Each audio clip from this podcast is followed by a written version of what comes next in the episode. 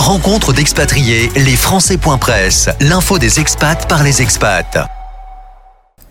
Regarde cette semaine sur Hong Kong 25 ans après la rétrocession avec notre invitée Florence de Changy, correspondante en Asie-Pacifique depuis 1991, principalement pour Le Monde, RFI et Radio France. Florence a également été présidente du FCC, le Foreign Correspondent Club à Hong Kong. Elle a accepté de nous livrer son regard sur le Hong Kong d'aujourd'hui. À la suite de son article paru dans Le Monde début septembre, Hong Kong 25 ans après la rétrocession à la Chine, la fin des illusions. Florence, bonjour. Bonjour.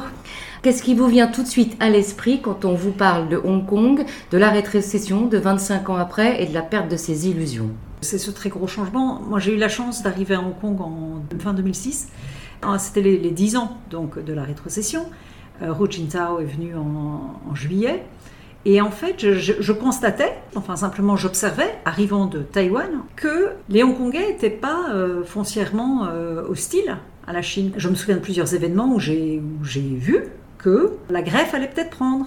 Il y a eu les Jeux Olympiques, évidemment, 2008, qui ont rendu extrêmement fier l'ensemble de la population chinoise. C'était peut-être un peu le, premier grand display de la Chine, euh, très réussi, très spectaculaire. Enfin, il y avait cette admiration. Ça a duré pas très longtemps. Alors c'est vrai qu'avant ça, il y avait déjà eu des, épisodes de, de, contestation. Il y avait eu évidemment 2003. Oui au moment du SARS, et puis surtout les grandes manifestations contre l'article 23. Il y avait eu des, mouvements aussi où on commençait à voir que Hong Kong, les Hongkongais finalement tenaient à leur patrimoine historique autour de la destruction de certains immeubles euh, historiques. Donc ces petites choses-là, mais elles restaient euh, presque anecdotiques, c'est-à-dire qu'elles étaient assez vite résolues.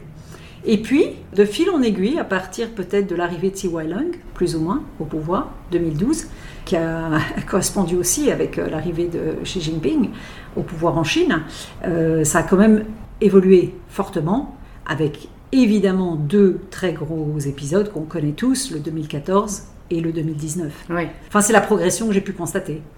Vous avez plus rapidement constaté ça en tant que journaliste que le citoyen de base dans son quotidien? Quand on est journaliste et euh, correspondant comme ça, comme euh, moi, c'est vrai qu'on a euh, la chance, parce que c'est un devoir, mais ça devient une chance, d'être très au contact des Hongkongais. Même avant que ça tourne mal, même avant 2014 par exemple, moi je mettais un point d'honneur à aller systématiquement aux grandes manifestations, parce que c'était un bain de foule et c'était l'occasion pour moi de, bah, de parler à n'importe qui. Et donc je sentais un mélange de résilience et de résignation, où ils disaient, on peut rien faire d'autre que de marcher, mais on marche. Et ça leur faisait du bien, une ou deux fois par an, d'être dans la rue pour dire euh, il y en a marre de ceci, il y en a marre de cela. C'est une forme de symbole en fait, mais qui comptait. Oui, et je pense que c'était sans doute assez catharsique aussi parce qu'en fait, euh, ça leur montrait qu'ils avaient quand même une chose de très précieux, c'était euh, la liberté d'expression. Et ils pouvaient tous ensemble dire on n'est pas content, on aimerait que ce soit autrement, on réclame la démocratie. Et donc ça, je le constatais, mais ça restait incroyablement discipliné et incroyablement, comme je disais, résigné un petit peu. Résigné, mais en même temps, tous les ans, on a quand même assisté à un regroupement de masse et important pour Tiananmen. Oui, alors il y avait ça aussi, mais avec des hauts et des bas. Et ça, évidemment, j'y suis allée aussi toutes les années où j'ai été ici. J'ai trouvé ça à chaque fois extraordinairement émouvant.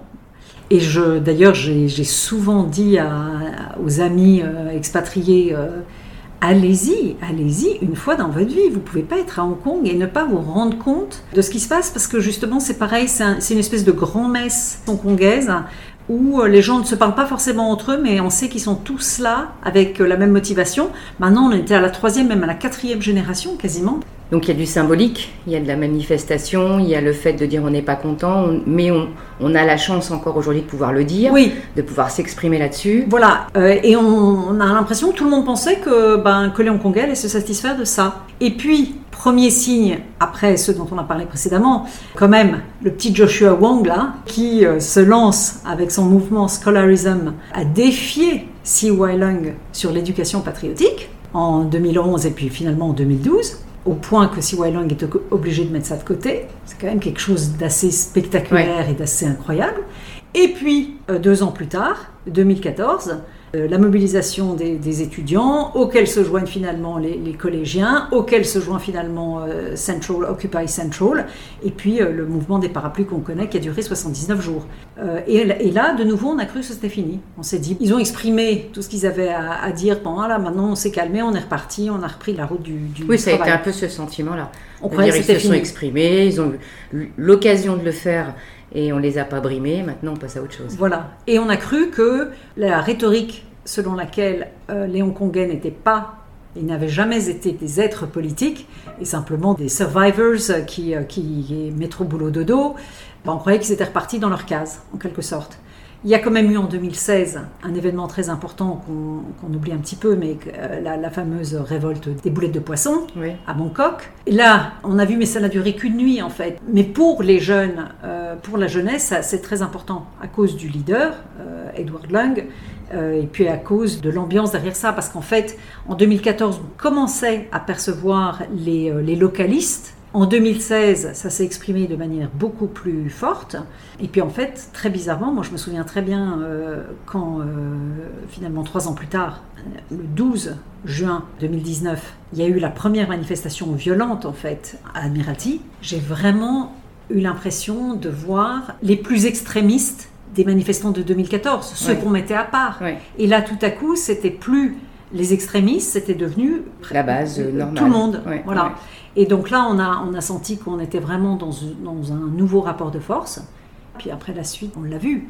Euh, on l'a vu, les Hongkongais sont allés beaucoup plus loin dans l'expression de leur euh, colère. Ils sont vraiment passés de la désobéissance civile à la désobéissance incivile, consciemment, disons, en sachant que ça ne marchait, que la désobéissance civile, en gros, ne marchait plus.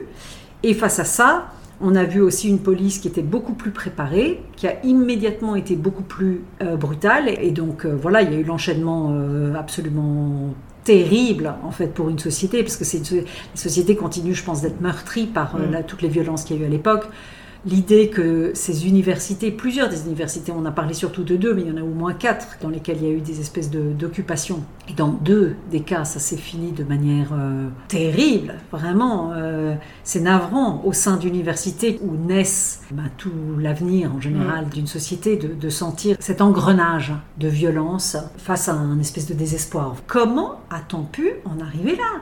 Dans une société aussi paisible, aussi disciplinée, aussi respectueuse, aussi éduquée. Et malheureusement, euh, malheureusement, après ça, c'est vrai qu'il n'y a, pas eu de, a pas eu de compromis d'aucun des deux côtés, etc. On pourrait revenir sur tous les non, puis la crise sanitaire est arrivée. Et puis les sanctions. Et c'est vrai que Hong Kong a compris qu'ils étaient bel et bien bah, sous la tutelle chinoise. Mais ça, ça théoriquement, ça ne devrait pas être une surprise. C'est comme le premier article de la Basic Law. Hong Kong fait partie intégrale du territoire chinois, c'est une évidence. Mais il y avait cette espèce d'illusion, c'est pour ça effectivement que mon nom papier dans le monde euh, s'appelle La fin des illusions, parce que je pense que pendant très longtemps, Hong Kong s'est cru, ben, je ne vais pas dire supérieur, mais en fait libéré. À part entière. Voilà. Hong Kong a normalement un haut degré d'autonomie. Je pense qu'actuellement, euh, personne ne sait vraiment comment vont se passer les prochaines années je pense que ça va essentiellement dépendre de comment évolue la Chine. Euh, c'est vrai que quand on voit des, banderoles de contestation euh, en plein Pékin, quelques jours avant l'ouverture du congrès, on se dit peut-être que là-bas aussi. Euh, enfin, il y a des tout petits signaux qui montrent que la société chinoise peut-être s'impatiente de ce qu'on lui impose. moi, j'ai l'impression que Hong Kong, pour le moment, se met en sourdine il faut qu'elle pense ses plaies, la société. Effectivement, il y a beaucoup de gens qui sont partis à l'étranger. J'ai rencontré d'ailleurs plusieurs amis euh, hongkongais quand j'étais en, Europe cet été. Quasi trois ans, en fait, après ces manifestations de 2019, une cloche qui s'appelle Covid-19, qui est mise sur, euh, sur Hong Kong avec le côté fort de la politique chinoise. Vous voyez ça comment? Quand vous dites on pense ses plaies, vous pensez à quoi? C'est juste pour décrire l'état dans lequel Hong Kong, enfin la société, une partie de la société hongkongaise euh, est. Mm. Et que je pense que dans cet état-là, la priorité, c'est de, de, survivre, en fait. Il y a beaucoup de gens qui, qui, en sont là. J'ai aussi l'impression que, suite à l'intervention de Pékin dans la vie politique de Hong Kong, avec deux outils principaux pour euh, simplifier. Un, la, la, loi de sécurité nationale en juin 2020, et puis euh, deux, la réécriture du code électoral. Avec ces deux outils-là, c'est vrai qu'on est dans un, Hong Kong qui n'est en fait plus du tout le même. J'écoutais la présentation de, de, John Lee. Il dit notre attractivité et notre DNA. J'aimerais dire euh, non, c'est parce que Hong Kong avait un DNA exceptionnel dans lequel justement il y avait en particulier une liberté extraordinaire, notamment une liberté d'expression. C'est ça qui faisait le DNA de Hong Kong. Enfin, ça en faisait en tout cas partie. Et c'est ça qui la rendait attractive. Enfin, en partie. Maintenant, euh, Hong Kong continue d'être attractif, notamment bah, évidemment pour les raisons euh, fiscales, pour les performances de son centre financier, pour son rôle dans la logistique internationale, le port, l'aéroport, etc. Donc euh, Hong Kong continue d'avoir des atouts, mais on lui a quand même enlevé des éléments majeurs de son ancienne DNA. Et d'ailleurs, moi, dans le papier, je dis que Hong Kong a, perdu une partie de son identité, et c'est de ça que je parle. Elle, a, elle, a, perdu ses libertés.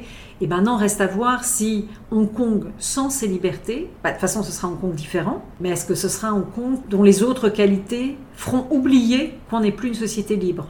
Et votre vision, une projection de 3, 5 ans? On a eu le discours de politique générale de ah John Lee, où on a euh, effectivement attractivité, talent, euh, on va à l'étranger, ramener des gens, euh, on crée des fonds pour justement faciliter l'investissement, etc.